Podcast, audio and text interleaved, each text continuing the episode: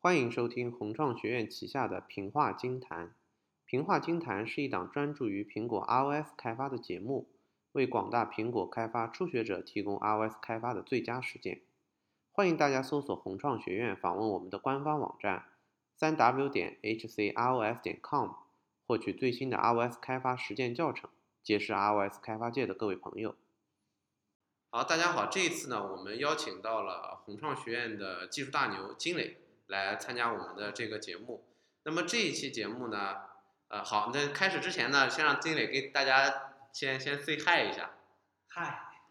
好好，金磊还是比较含蓄的啊。好，不愧是这个苹果 iOS 开发界的大牛啊。好，那么今天这个话题呢，我们来讨论一下我们在开发过程中会出现的一些 bug 以及这个 crash 的情况。那么，包括我在内的，在做日常的开发过程中啊，我我也会经常遇到这个 Xcode 会出现这个呃崩掉的情况。那么，呃，包括我们还在做一些 bug 调试，对吧？我相信经理，你作为呃有二十年经验的开发工程师，对于这方面有关 bug 调试的经验应该非常丰富吧？嗯、呃，可能说碰到的坑比较多吧。啊，那你能给我们举几个例子吗？大概遇到过什么样的坑，嗯、然后给你印象非常深刻的？啊、呃，这个坑的话，主要是，呃，我们经常碰到有几种坑啦、啊。呃，第一种坑的话，就是，呃，实际上我们在开发过程中，呃，找不到问题在哪儿。嗯、经常我们写了一个代码，写完代码之后的话，我们认为它是对的，对。结果我们花了呃，甚至几个小时时间。结果都没有找到问题在哪。其实我觉得呢，对于一些初学者来讲，特别是我刚开始去做 iOS 开发的时候呢，我觉得遇到一个很大的问题，也是困扰吧，就是你如何去定位问题、发现问题，这个可能本身比你去解决一个问题要难得多。嗯那么，呃，比方说我我如果说没有比较好的方法，那么其实我去发现一个问题还是非常非常麻烦的，非常浪费时间的。嗯。我也是这这么认为的。其实我们经常都能够碰到这种事情。我们可以把这个问题啊，就是 bug 的问题，我们分成几个等级了。嗯。第一个问题是致命级的，就是 crash，啊，这个是每个程序员必备的功课，就是程序崩溃。这个 bug 的话是比较容易发现的 bug，但是也不一定代表容易解决，对吧？啊，这是一种 bug。还有一种 bug 是什么呢？呃，程序没有 crash。当我们拿到这个用户的手上，或者测试的手上的话，测试人员发现，呃，开发的这个结果不符合预期，啊、呃，这是一种 bug，啊、呃，对我我觉得的确是这样的，因为，呃，你刚才也提到了，那么在我们的日常开发过程中，可能有两种 bug 是比较常见的，第一种呢就是直接程序崩掉了，但是这种情况下呢，Xcode 呢，它应该会给你一个比较比较明确的一个一个一个提示。比方说，他会给你告诉你这个插入了，比方说往数组里面插入了一个空的空的对象，对吧？或者说是一些野野指针这种情况都是比较常见的。另外呢，我觉得比较难的一点呢，就是可能是我在程序过程运行过程中，程序运行是没有问题的，但是逻辑有问题，就是说我没有办法，呃，程序没有崩，但是说呢，我没办法去获取到我想得到的这个这个结果，这个可能。呃，可能就需要去通过日志的调试这方面，然后呢，去去去去去跟踪了。啊、呃，对，日志调试是非常重要的一件事情。啊、呃，哎，那么日志调试，你从你作为一个老程序员的角度来讲，你觉得为什么这么重要呢？嗯、呃，其实这么一件事情，啊，程序的整个运行过程是比较复杂的，我们是没有办法，即使我们作为作者来讲，也没有办法，就是说你能够把程序的。呃整体的流程啊、呃，全部掌握。嗯对，你只能够说是依据你呃，比如说一开始设计的 UML 图、路线图来去画，画出来之后，然后实现在这个程序上面。嗯。但程序中间有很多方法，有很多类，从一个方法调到一个方法，调到另外一个类。如果你的代码函数不超过几百几百行，那你用任何方法调都没有问题。但是如果你代码函数几千行、上万行，甚至比如说在企业里面，几十万行代码到处都有，那这个时候你是没办法去掌握整个程序的运行过程的。对，我觉得也是非常正常的。比比方说，有一些这个刚入公司的新程序员，对吧？那么你不可能说是一来到公司，我就对整个公司的完整的工程有一个非常非常清晰的认识。我可能得在这个公司再待个三个月、五个月之后，我可能对整个的呃工程的架构才有一个了解。但是说呢，从公司的角度来讲，是不可能给我三个月、五个月的时间来进行熟悉一份代码。这样的话呢，老板肯定早就把我开掉了，对吧？所以说呢，肯定给程序员，特别是一个刚入职的一个程序员，一个提了一个很高的一个要求。我觉得就是说，你怎么样能够在最短的时间内能够去呃去去了解一个程序的主要的逻辑，然后呢去了解它怎么样去工作的，这是一个非常重要的一个话题。呃，所以说这么讲说的话，程序日志其实是从严格意义上面来说，嗯，基本上要伴随到我们整个程序员的一生，嗯除非你不做程序员了。那我们呢，考虑程序日志的话，不单单是说，呃，是在整个比如说和别人配合过程中间，即使说你今天拿了一个新的呃东西，比如说我们举个例子，啊嗯我们用 F O C X Code 来去开发，对，呃，那 O C X Code Via Controller 它是有生命周期的，嗯，对，然后它的整个生命周期 v i a deadload、v i a v i a peer，嗯对吧？每个生命周期它会在不停的时间段里面出现的。但在这个时候的话，我们怎么样获取到呢？嗯、有几种方法。嗯呃，最学院派的方法就是什么？那我们就去翻看文档，去试图掌握理解它。对，那这个方法的话，呃，有一定的用途，也有一定的弊端是什么呢？首先，你第一次记住它之后，呃，你事后的话，在你长时间运行过程中，你可能就忘记它了，对吧？对这是一对个，是的你可能就会忘记它。其次就是说，在你程序调试过程中间的话，你再回想起生命周期的时候，你又很难很快速的把它回想起来。对对对，对吧是的？是的，然后你就依然还是不知道在什么时候会呃触发什么样的机制，对吧？对，那我们通过这个程序的日志方法，呃，就可以把这个问题解决的。比如说，我们呢通常的做法就是在 where did load where will appear，嗯就是每一个就是给我们的 API 入口这儿，我们都会呃注入一个日志方法，嗯，那我们就可以很明确的知道这个程序从什么时候开始到什么时候结束，然后什么时候重新唤起，什么时候释放内存，都会有很清晰的记录。这样的话，你再去印证你的书本上的知识，在开发调试过程中间，你就相对会比其他人更加容易。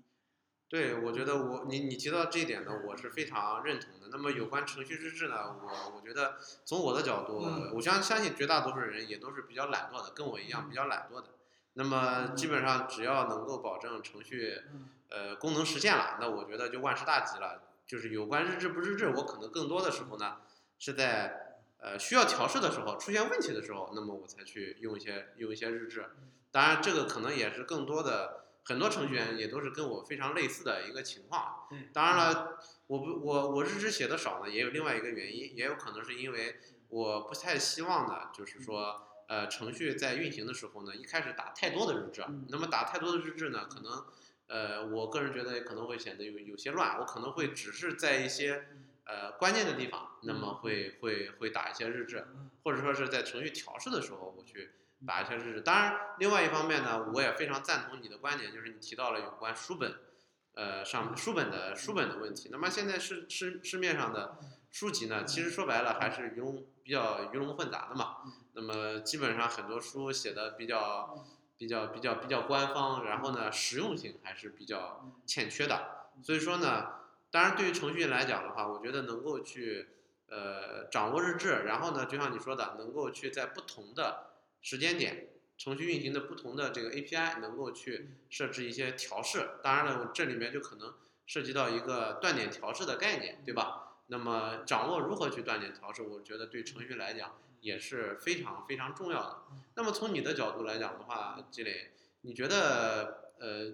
对于断点调试这一块呢，有没有什么呃比较好的经验或者最佳实践来跟大家去分享一下呢？其实我们还是讲到一个事情，就是说，呃，一定要通过程序日志来去做断点调试。呃，程序日志，呃，其实是解决你 crash 的最根本的东西。嗯。当然，前面讲到一个事情，就是说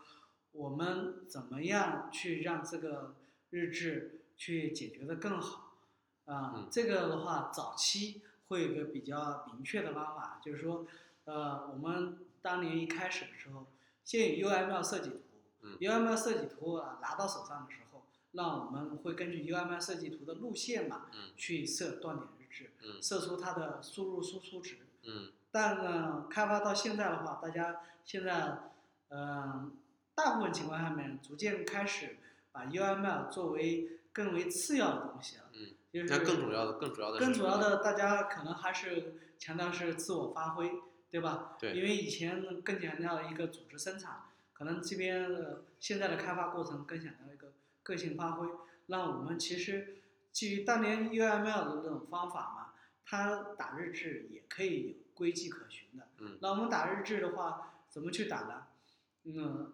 刚才你讲了，就是在关键时候打日志。对对对，我刚就是才哪些东西是属于关键的？对这很关键，啊对，其实我们可以呃理一些东西呃出来。什么叫关键呢？就是说涉及到呃生命周期的，它就属于关键路径。嗯我举一个刚才讲的例子，就是 Wear Controller。嗯 Wear Controller 的话，它的从结束到的，从开始到结束，嗯它的日志呃从原则上面是必须要打的。呃嗯这样的话才能够你才能够清晰的知道你的程序的整个运行轨迹。对对对吧对对，然后是这的是呃 controller，还有一个是什么呢？呃，在你两个呃程序就是两个模块之间相互接口的调用。嗯。在这个情况下面，你需要去打日志。对比方说，我嗯在两个接口之间的输入输出，那么比方说我输出是什么，然后输入是什么，这个可能对于对程序调试的调试来讲就非常的关键。对对对，嗯，呃，还有一个地方是什么呢？在你程序本身逻辑的一个关键点。嗯。呃，比如说你，我举个例子来讲的话，比如说我们去做一个呃导入通讯录。嗯啊，这样一个程序。嗯导入通讯录的话，呃，抛去这些界面上的我刚才讲的说之间的东西，你比如说导入通讯录内部的一些东西，嗯导入首先你要读取通讯录，嗯读取通讯录，那你的数据的一个界面的转折点就是你通过呃这个苹果的控件，你会去抓苹果的数据，对，苹果的通讯录数据。当你抓苹果通讯录的数据的时候，这就是一个你的起始的一个转折点，对对吧？对对对，啊，然后你对通讯录，你可能有一个输入输出的操作，你可能会把这个通讯录，呃呃，存在这个数据库里面。嗯当你存到数据库里面的时候，那你呃和数据库就有一个转折点的一个日志的操作，对是的，对吧？啊、然后还有一个，最后你会输出到界面。对当你输出界面的啊、呃最后一刻的时候，嗯那你就是一个转折点。对啊、所以说的话，你可以在你的各个比较重要的转折点嘛，对去、呃弄出来你的日志。这样的话，你就相对来讲会日志会更少一点。对对嗯对对，啊是的是的，我觉得呃这个呢，呃刚才经理你讲的这个呢都非常的正确，包括呃不仅仅我觉得呢，嗯，不仅仅是作为程序员啊，啊，因为程序员你再去做程序测试的时候。嗯，那么你肯定要在程序的关键的时间点，然后呢，要点你要把这个日志打印出来，看看它的这个输入输出是不是正确嗯。另外一点呢，就是对于我觉得对于程序的这个测试测试来讲，嗯，比方说我是如果是一个测试工程师，那么他本身在测试的过程中也需要在这个程序的运行的关键点。嗯对这个程序的测试，它的输入输出的数据嗯进行一个一个测试。呃呃，然后我再讲一下，就是说日志怎么样和断点来去呃配合来去做。其实我我在这个开发过程中间啊，看到我们今天经常有这种小组的成员啊，还有我们的兄弟啊、在打断点的时候啊，嗯经常比如说发生了问题，不知道在什么地方去打断点，嗯就是无从下手。嗯为啥呢？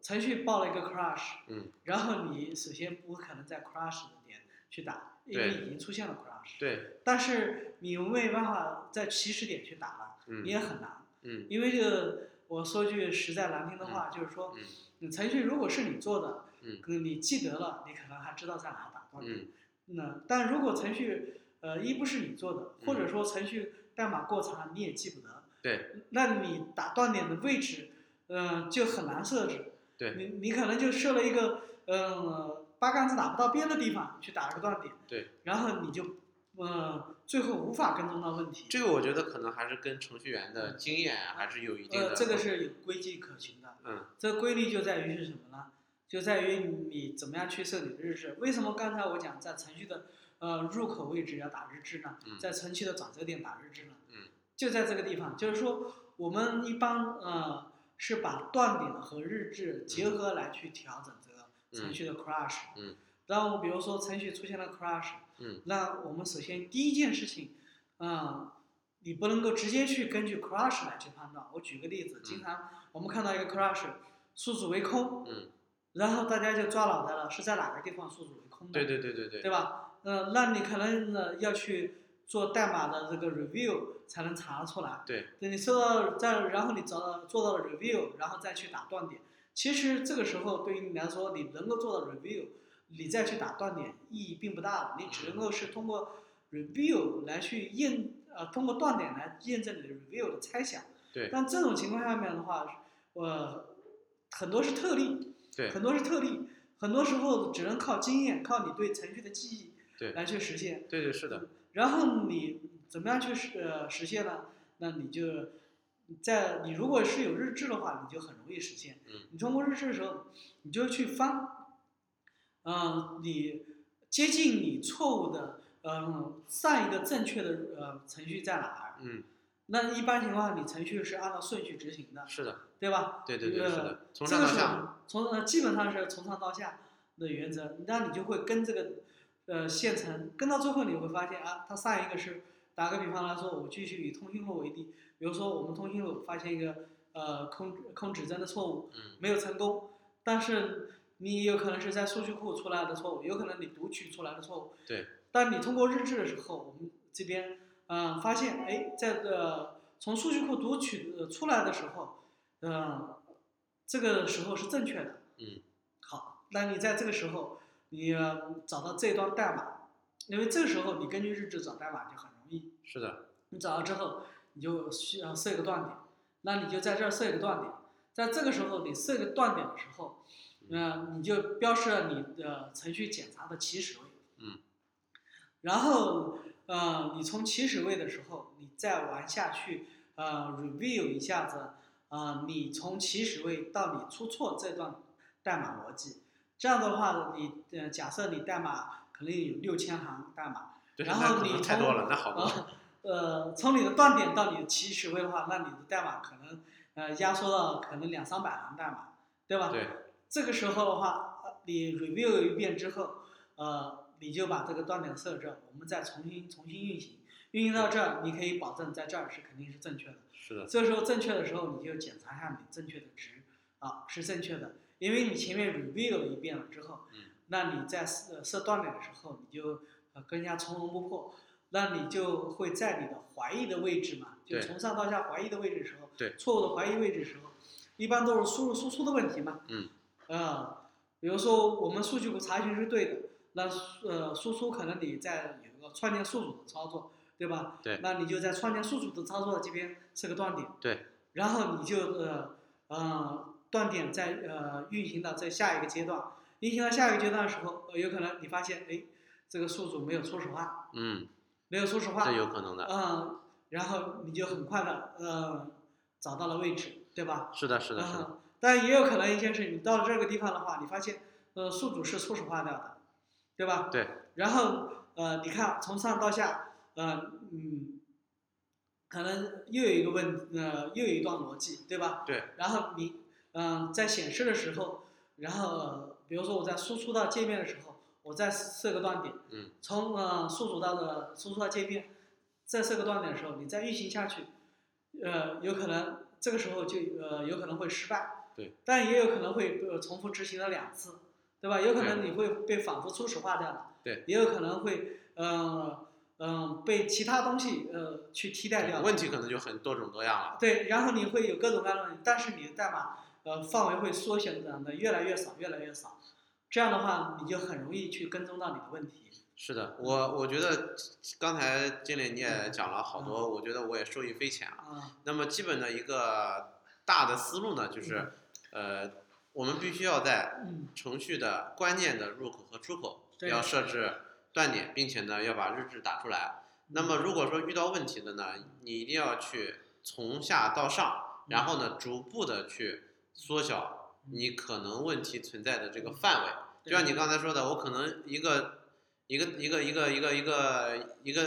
一个一个类，它可能有六千行、几千行代码，但是我可能通过我的日志，我可能会逐步的把它的问题缩小到可能，比方说先缩小到几百行，嗯然后到几十行，再到几行。那么这样的话呢，慢慢慢慢的，那么我就可以把这个问题的本质和出现问题的地方，然后把它的呃具体发生的原因找出来。对，嗯，呃，这是一种找寻错误的方法，这是其中一种。还有一种是是根据日志测断点找寻错误的方法，是我们经常在错误过程中间，嗯，会呃碰到我刚才这种方法也设置不了。嗯什么情况呢？就说你会发现啊，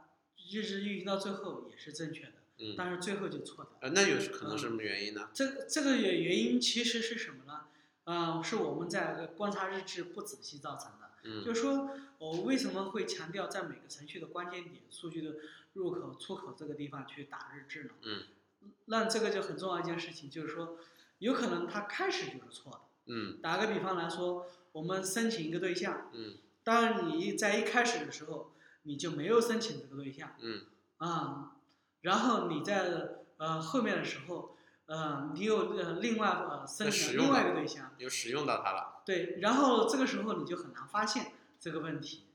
啊、你因为你一开始初始化对象和最后结束的对象的话，呃，可能并不是完全一致的，因为有可能，比如说你在程序里面，你在嗯呃当时某一段的时候，你想到了要把它初始化，嗯但是比如说你在开始的时候，嗯你又没有想到把它初始化，嗯这个经常程序员经常犯的一个呃常见的错误就是嗯呃重复初始化。嗯重复初始化的话是一个常见错误，嗯，所以说导致了这种呃空指针的问题就会出现。然后这个时候你要特别关心一件事情是什么？程复程序的反馈是什么？日志给你的反馈是什么？嗯所以说，呃，我们经常看日志数据会非常多，多不可怕，可怕的是找不到问题。就是说，对是说的白了一件事情是什么？我们依然要学会去阅读日志。嗯，我们还是以这个呃通讯录举例吧。嗯，好，通讯录的话，嗯、比如说我们一个兄弟做了个单例模式，他的一开始，呃，发现他的程序，嗯、都没有错误，嗯然后只有第一次运行的时候才出错，第二次运行的时候不会错，那那是有可能什么原因呢？那你肯定是在初始化的时候对，有有有有可能有问题，对吧？对对对，然后，嗯、我们就是试图去找这个问题，然后我们根据了第一种方法的话，他就没办法去找到。根据第一种方法，他会发现，诶，从开始它是、呃、没有问题，它是正确的取到了值，然后嗯正确的把值达到了，然后这、都没有问题。所以说的话，我们就根本看不出来。这呃，但是我们后来回顾一下子我们整体的日志的时候，嗯，就发现一件事情是什么？这个是特征非常明显，是什么？就是说，当程序第一次运行的时候，嗯才会出问题，而程序以后运行的时再候也不再会也出问不会出题问题了，是因为是什么呢？它在呃使用单例模式的时候，嗯在程序一开始的时候，它没有用单例模式去初始化它，嗯它没有用单例模式初始化它的时候，程序当时已经在报错了，嗯，程序报但是了没一有个看到，呃，报了一个错误，说你没初始化成功，然后呢，它就去运行下去了。运行下去之后，它后面再使用的时候嘛嗯，它又用了单例，又用了单例之后，单例的话，它呃本身它程序内部又有了一个内部纠错机制嗯，又把这个错误弥补回来了。那它本来你希望得到的数据，它肯定就不是原来的数据了，对吧？它得到的数据倒是原来的数据，是它得到的是什么一个结果呢？嗯当我第一次运行的时候，比如说我们呃，我是看不到这个结果的，就是说看不到的这个内容，嗯找到这个找不到这个通讯人嗯录上面这个人，嗯然后当他呃点进去的时候，他发现又能把人找回来了，因为就是说他第一次的时候他没有初始化，那系统相当于第二次运行的时候，系统帮它自动初始化了一下，是吧？嗯因为它本身是单例模式嘛，它第一次的时候会呃呃帮他找出来嘛，所以说它本身程序是帮它找出来的，嗯但是呃，它就没有个考虑到这个问题。所以说的话，但其实是什么？程序的日志已经告诉了他，嗯程序的日志就是说一开始就是没有初始化的时候，然后就初始化错误了嗯一堆东西，嗯然后就列了那儿，他就把这个错误忽略过去了。嗯忽略过去了，它就是呃从底下往上翻，嗯翻了之后呢，它就没有翻到这个错误，因为它第二次的时候，由于程序的纠正机制，对它总是把它弄对了，然后它就不会再出现错误。那像这种问题其实还是挺难发现的，因为你比方说你嗯只能是在第一次运行，第一个就是这个问题它会比较严重的影响用户体验，因为你用户第一次去打开的时候就会报错，对吧？这个你没办法得到想要的结果。但是说呢，这个反复运行之后呢，它又它又它又它又恢复恢复正常了，所以说这个呢，对于去定位问题的这个发现问题的根本原因吧，还是其实提出了一个挺高的要求的。呃，这个我们的什呃什么东西嘛，都说白了一件事情，一定是找到方法。呃，那我们怎么样去呃，一定强调日志啊，就怎么样去找问题呢？就是通过这个方法来去找。就是说，呃，当你发现你我们正常情况下面，先自下往上找，就是从最呃呃最后一个呃正确点，嗯，然后我们来去找问题。然后通过你最后一个正确点，你没办法找到问题的时候，你一定要去阅读一下你整个日志，你会发现一件事，在日志中间的某一个过程里面嗯，它已经发生了错误，然后你呃，但是由于程序员呃，他最终他只关心了最后的结果，他没关心过程，它导致了中间的错，中间的 time 不对，然后这导就会致了这个结果结果就不对了。对，所以说的话，呃，我们通过日志来去找问题，呃，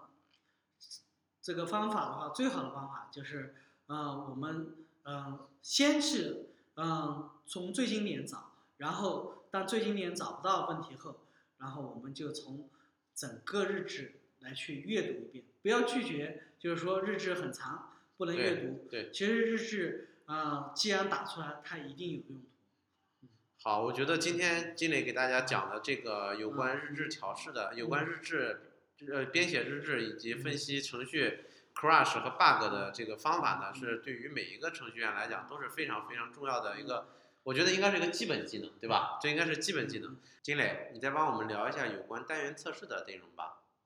这个单元测试这块是这样的，嗯有时候讲到断点调试的时候嘛，嗯我就会讲到，其实我们整个测试，目前这个测试方法它都是一个集成测试的方法。嗯所谓集成测试方法，就是我们程序呃呃从开始到结束整个运行结果是如何啊、嗯那我们看获取最后的结果是否符合预期，嗯那这个是集成测试方法。嗯在集成测试方法中间，它会有呃一个模块一个模块之间嗯，它会相互衔接在一起，嗯，对吧？对，嗯，然后，嗯，在这个时候的话，我们集成测试，呃，是很难去把这个问题嘛，嗯，呃，去完全发现的。哎，不对，我觉得如果说你是走一个完整的流程的话，嗯它反而能够去去不去会发的现一个问题的根本原因嘛。不会的。但如果说单单元测试的话，我可能只是关注一个一个环节，或者说一个小的功能模块，它的它可能会有一个有有什么样的问题？不是的啊，啊，那单元测试为什么重要的话，所有的程序员，嗯就是老的程序员都会强调单元测试，嗯就是因为其实呃，我们最终的输入输出结果，嗯，不是依托于这个呃集成测试的，嗯是依托于单元测试的。嗯单元测试它就是我们会把程序分成一个小块一个小块一个小块，嗯对吧？嗯，分成一个小块一小块，我们每个小块它会有输入输出，嗯我们首先一件事情就是要保证每个过程的输入输出，嗯，它是没有问题的，嗯你才能保证整体是没有问题的。嗯如果你的过程都是存在问题的，嗯，那你的整体那呃必然是出怎么现问题的会。必然是，而只是说你的集成测试只是很多时候是嗯它能够 cover 掉嗯百分之八十的错误，嗯百分之八十可见的错误应该是这么说，嗯但更多的不可见的错误，啊嗯那这个东西的话是在这个集成测试室里面是嗯没法反馈出来的。对对对，我觉得有些像我我个人的理解呢，就是有些呃有些有些大的流程，就你整个的流啊程你测下来是没有是没有问题的。但是说呢，有些时候呢，呃，某些极端的情况，比如说一些边界值的问题，你可能只能通过一些单元测试的过程中，然后呢去发现这个这个呃所谓的边界值的一些问题，因为你可能在集中单过元程测试跟边界值没有关系。啊、也没有关系是吧？单元测试边界是你刚才它讲最是主要一目个的就是，呃，把程序设置，应该是这么一件事。我们程序是由每个组件构成的，嗯然后我们单元测试就是要测每个组件是否是健康的，嗯然后集成测试是用来测什么嗯？是把这些零部件嗯组装之后嗯，啊，比如说我们举个例子，汽车嗯单元测试是测什么嗯？汽车的每个零部件嗯是否是好的？嗯所以说它可以测得非常的细。嗯就是说，打个比方来说，汽车的车轮，嗯我们要求车轮呃能够呃耐压啊、嗯呃两吨重。我举个例子，嗯不恰当例子，耐压两吨重，嗯能够连时连续跑五万公里，嗯，对吧？对，呃，然后它的高度，那、是二十二寸，嗯对不对？对单元测试它可以去测这些东西，测它的规格、性能指标，嗯对吧？它都可以把它测。还有一个是什么？它还可以去测，比如说它的螺口，嗯对吧？比如说它有四个螺口，嗯，然后这四个螺口应该是用什么样的螺口能呃走得上去？嗯，那这个时候是单元测试关注的重点，嗯，对吧？那这个时候的话，我们把这个单元测试从里到外全部测一遍之后，嗯认为它这个组件是没有问题的，嗯，以此类推，我们把汽车上所有的组件，嗯什么轮子啊，嗯、大杠啊，嗯啊、还有什么方向盘啊，嗯刹车板啊，都测一遍，嗯都按照单元测试方法都测一遍，都没有问题了。那我们这个时候最终会把它组装成一个汽车，嗯，这个汽车就是我们最后汽车呃，就是用户想要的东西，嗯，对吧？用户拿拿到这东西，他认为去可以开车了，嗯，是吧？对，这个时候我们开汽车的时候嗯，汽车就是什么呢？它只能够去开前进、倒退、嗯时速两百码，嗯啊，能不能上坡，能不能下坡，嗯但它不会去测你这个轮子是负载是多少，嗯这个刹车是什么情况，嗯它测不到的，嗯对不对？对，所以说的话，那集成测试是它主要的目标是什么？但我们最终集成能不能达到呃用户的需求啊？而单元测试是啊测每个零部件嗯能不能达到我的设计需求？嗯，那我们在软件工程中间强调一件事是什么？嗯那我如果我的每一个过程都是符合我们的设计预期的，嗯那我的结果是一定符合预期的。嗯那就是什么这么一个道理来讲的话，就是说我的每一个零部件嗯制造的都是没有问题的，嗯那我最后组装的汽车一定质量是过硬的。嗯所以说的话，嗯、这个对于所有的程序员来说，很关心的就是说，嗯我们一定要进行单元测试，嗯，呃，对吧？对，嗯，那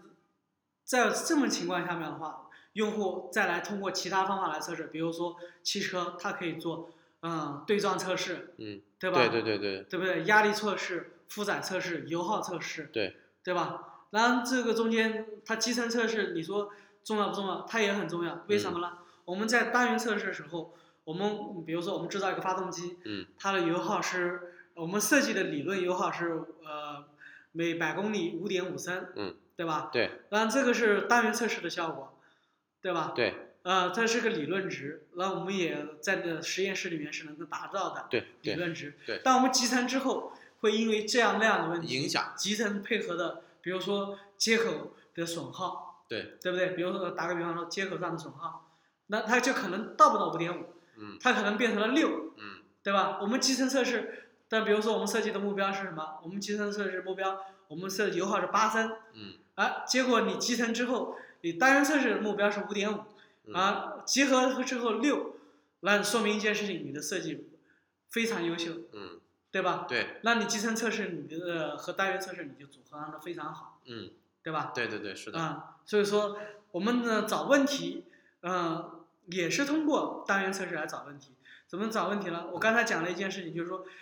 通过日志，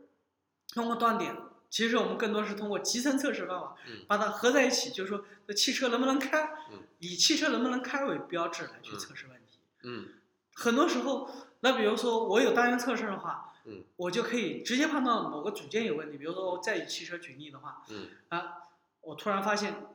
汽车刹车失灵了，嗯如果我通过集成测试的方法，这是什么呢？嗯，那我只能够找到最后一次刹车点出问题的地方，但是我没办法找出可能其他因为其他问题造成刹车失灵了，对吧嗯然后但是我我呢，如果有单元测试，我就很简单，我嗯就直接去测刹车，我直接拿了仪器去测刹车。但是有可能你这个刹刹车出问题了，并不是因为刹车系统出问题了，而可能是因为跟刹车系统配合的这个那我们就要测刹车中间的接入口、出口、入口是否符合预期。如果整个出口、入口符合预期，那你就去测刹车旁边的两个的，呃，单元的它的呃单元测试。嗯那是对我们来说的话，它就很容易，嗯，对吧？对，是不是？啊是的，然后呃，这是一个，因为一般情况下面，由于单元测试，它是相当于来讲的话，嗯，它是不需要很多的资源和环境的嘛，嗯所以说我程序员他一般会通过 JUnit，呃，Unit 单元测试嗯工具嘛，嗯来去实现，那就意味着什么？我们原来测试一个问题的时候，我们是一定要把汽车开起来，嗯才能解决问题。那你嗯想想看，汽车从出油发动，呃，需要很多的过程，很多的 ready 状态嗯对，才能够对去对解决。对对，程序也是一样的，你需要输入一大堆预设的值，嗯啊、你才能够把程这个程序跑起来，嗯对不对？对，呃，那你单元测试是不需要这么多条件的。嗯单元测试，嗯，你的入口数据和接口数据，呃，按照单元测试规范的话，它是一开始输入的规范的数据和输出的规范数据是嗯定好的。嗯所以说的话，你只只要按照这规范的数据输入输出塞进去，嗯，你就可以去啊、正常的去测它，你就可以哦正常的去测它。啊是这个样子的，但是比如说我们再举举这个例子来说的话，那我嗯把所有的把，比如说我刹车，嗯呃，和刹车有关的可能方向盘，啊嗯对不对？对，还有那个呃大杠，那我们就测三三个东西，那我们认为呃刹车有问题，对吧？那我们发现呃刹刹车呃本身测的没有问题，对，对有不可能对其他原因造成的，其他原因呢造成的，有可能呃输入到刹车的输入输出值错误，让我把其他两个单元测试一调，就很快就解决问题了。单元测试它有好处就是什么？它还可以进行自动化测试。嗯自动化测试是什么呢？那很正常一件事情，我们把截取到的这个数据的值嘛，嗯直接把这三个呃单元测试的东西，呃，三个测试拉出来，把它值输入给这三个设备，嗯对吧？然后这三个呃三个设备同时会得到输入输出值，嗯对吧？对它同样就很快的就知道它的结果了，是的，我们就很快的就知道结果。那这样子的话，可能基本上，如果你通过单元测试来去找问题的话，呃，基本上找出来的问题是不超过一分钟的。那其实说实在，看来这个测试还是。在我们的这个单元测试，在我们的这个开发过程中还是对，非常非常重要的。当然不对仅仅是单元测试了，有可能集成测试也很重要，对吧？对对对，那么我们在正常的开发过程中呢，一般来说有一种说法叫做要用让测试来驱动开发。嗯。那么你是怎么认为这个测试来驱动开发的呢？嗯，测试驱动开发，呃，它的意思是这样的一件事情，就是说，嗯，这也是学习当年的这个丰田制造的一个工艺啊。嗯丰田呢制造，呃，呃，是应该是本田制造，讲错了，啊，吧？本田制造的工艺，它是当时这么说，我们怎么样去保证这个产品的质量？嗯那我们首先认为质量是可控的，嗯，就是说也可以达到设计的要求的，嗯对吧？对啊、那我们怎么样去达到设计的要求呢？首先一件事情，我们设定好它的每一个呃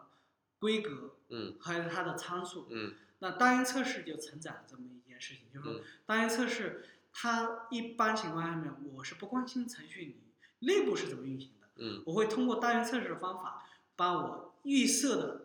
规格嗯数据，嗯呃，设定好。嗯打个比方来说，我以轮胎为例的话，嗯我要求轮胎是二十二寸的，那我在单元测试里面我就设定轮胎嗯二十二寸，嗯，凡是不、呃、不通过二十二寸的，我就认为是不合格不的，合格的。对不对？对，嗯，然后嗯、呃我比如说再设定一个，它抗压多少？抗压是五吨重，嗯对不对？嗯那我就在程序单元测试里面抗压五吨重，我不管你程序怎么实现的，嗯我就会输入呃二十二寸的轮胎嗯和呃给你五吨重的压力，嗯你的程序能不能正常过去？对，这是一个比较极端的情况了。但是你相当于你在实际的汽车的开开车过程中，它可能不会达到这么严苛的对要求，但这是一个比较极端的对极端的条件。你达到这个条件之后，那我肯定能保证你嗯在正常的开车开车过程中，嗯它不会出现这么极端的情况。对，当我们测试驱动开发就可以实现了，就是这么一件事情，就是说，当我已经把呃开发之前，我已经把我需要的东西、目标和结果我已经设定好了，嗯那我在这个过程中间，我不需要把所有的界面调起来，嗯然后我直接调单元测试，我就可以把这个模块调整好，嗯调整好了之后，那我很正常一件事情，我最后组装好的最后的模块，嗯也一定是没有问题的。这样子我就可以呃按照设计预期去达到最终的开发目的。所以说我们就讲叫测试驱动开发。对，其实相当于你每一个单元测试所能达到的这个质量，都是要嗯高于我集成测试所要求的这个质量标准的。嗯所以说呢，基本上来讲，你单元测试能够通过，那么集成测试也也组合起来嗯，那么出问题的可能性就会比较小。这个是这么一件事情啊，就是说这个不是质量高于它，是说呃我们一般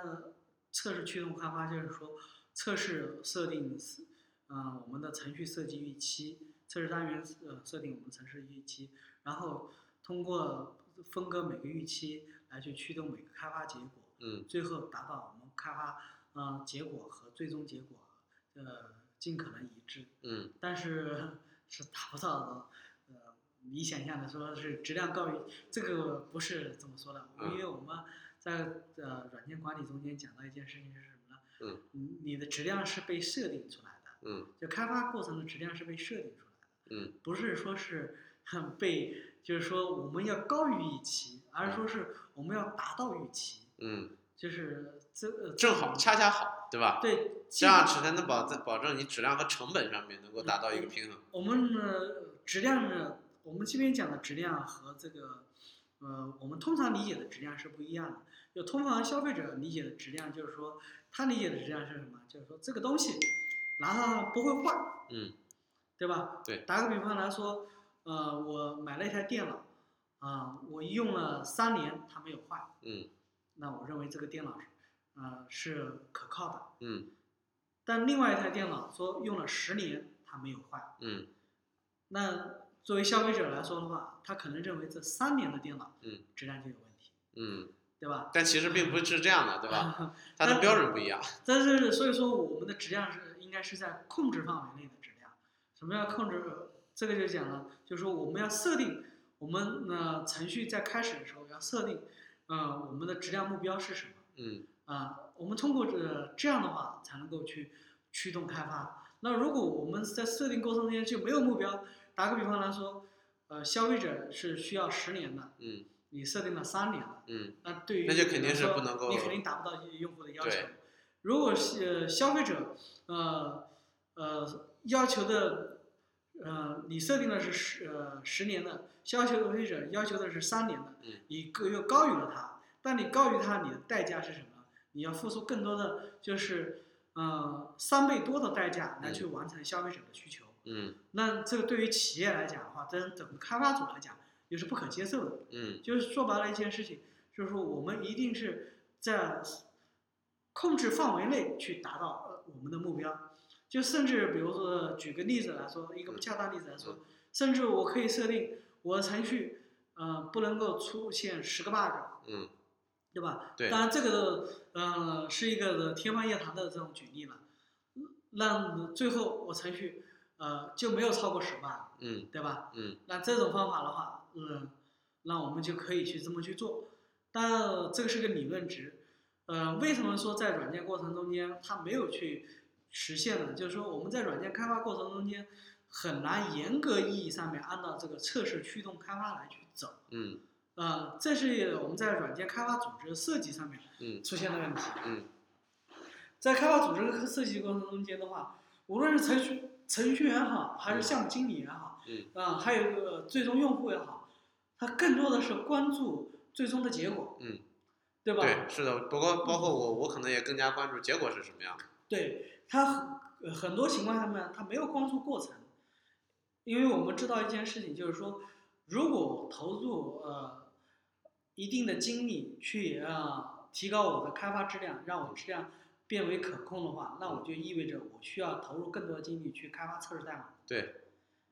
所谓测试个驱动开发，那我就一定要有相应的开发测试代码。嗯那我开发测试代码是需要功夫、需要时间的。嗯。呃，那我测试代码的质量高低，就决定了我产品质量的高低。嗯。这个时候的话，对于一些程序员来说，就是个两难的决策。嗯呃，假设的话，我们一个程序员，呃，老板要你十天开发一个程序。嗯对，那我肯定不可能写太多测试代码。呃对吧如果如果你今天你有足够的呃开发速度的话，你发现我可以花掉两天时间去开发测试代码，然后花掉八天时间完成呃用户需求，嗯那你的质量就会变为可控，嗯，对吧？对，但很多时候我们发现一件事情，就是说，呃，花了十天甚至要加班才能去解决问题，那我就可能往往去忽略掉嗯那这个测试驱动开发这件事情。对，嗯，但这个事情我现在不评判好与坏的问题啊。嗯嗯，测试驱动开发的话，嗯，更多的是一个习惯性的问题，就是说，怎么说呢？嗯，呃，首先我们得先去掌握测试驱动开发，嗯嗯，这是一个。第二个就是说，测试驱动开发它也是可以通过积累来去实现，就是说，嗯作为你程序员来说，你可以积累呃呃相应的一些一堆的这种测试，呃驱动开发的一些代码，嗯嗯、比如说我们在相同工程下面的话，可能呢这个测试方法呃基本上可用的，然后我们只需要改几个参数，嗯，你就可以呃测试另外一个下一个呃方法，对，那你有可能就相对会减缓很多是你的的工作压力，是的，是的，对吧？是的，是的，那这个时候你再去用测试驱动开发的时候，你会发现你的效率会比别人提高很多。嗯呃，为什么这么说呢？就是说，因为你你要了解，就是说通过集成测试的方法来去呃找寻问题的话，嗯它毕竟啊、呃非常困难，嗯非常困难。啊、这个中间程序呃我们讲的话，错误是以二的 n 次方来去放大呃递放大的递增的，那你只要增加一个逻辑，你就会增加一个错误的可能性，对，嗯，对吧？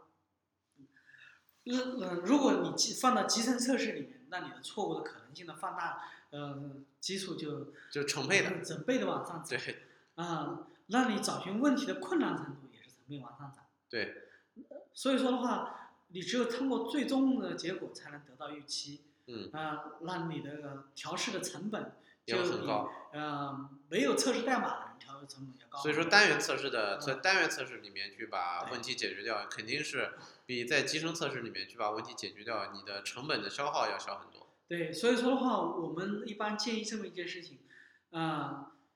在你呃不具备单元测试情况下面，我们尽可能通过日志的方法和断点的方法来去找寻错误，嗯对吧？呃，在你具备条件的情况下面的话，我们建议就是呃三者相加，就是通过单元测试驱动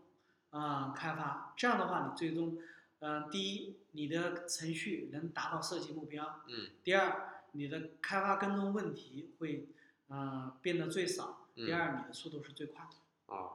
行，好，那那这样吧，我们这一期的时间差不多快到了，那么让经理来帮我们稍微简要的总结一下吧。嗯，呃，我们这边这总结一下子啊，嗯、首先我们怎么样去定位一个问题？定位一个问题，呃，最好的办法就是通过打日志的方法来去解决。嗯，这是第一个步。第二步就是说，我们呢打成日志之后的话，那我们呃需要找到离你错误最近的日志。嗯然后来去迅速找寻到，呃，从正最后一次的正确到出错之间的最短路径的代码。嗯，在这个代码中间，我们再进行缩减，最后定位到我们想要的一个错误，啊、最后把它去解决掉。这是我们首先第一件事情要做的。第二个事情就是说，在大家有条件的情况下面，尽可能通过呃单元测试来驱动开发。嗯。通过单元测试驱动开发的话，那我们就可以呃获得比其他程序员更高的一个生产力和嗯更高的生产质量。成本也更低。对，好，那么这一期就到这里，谢谢大家。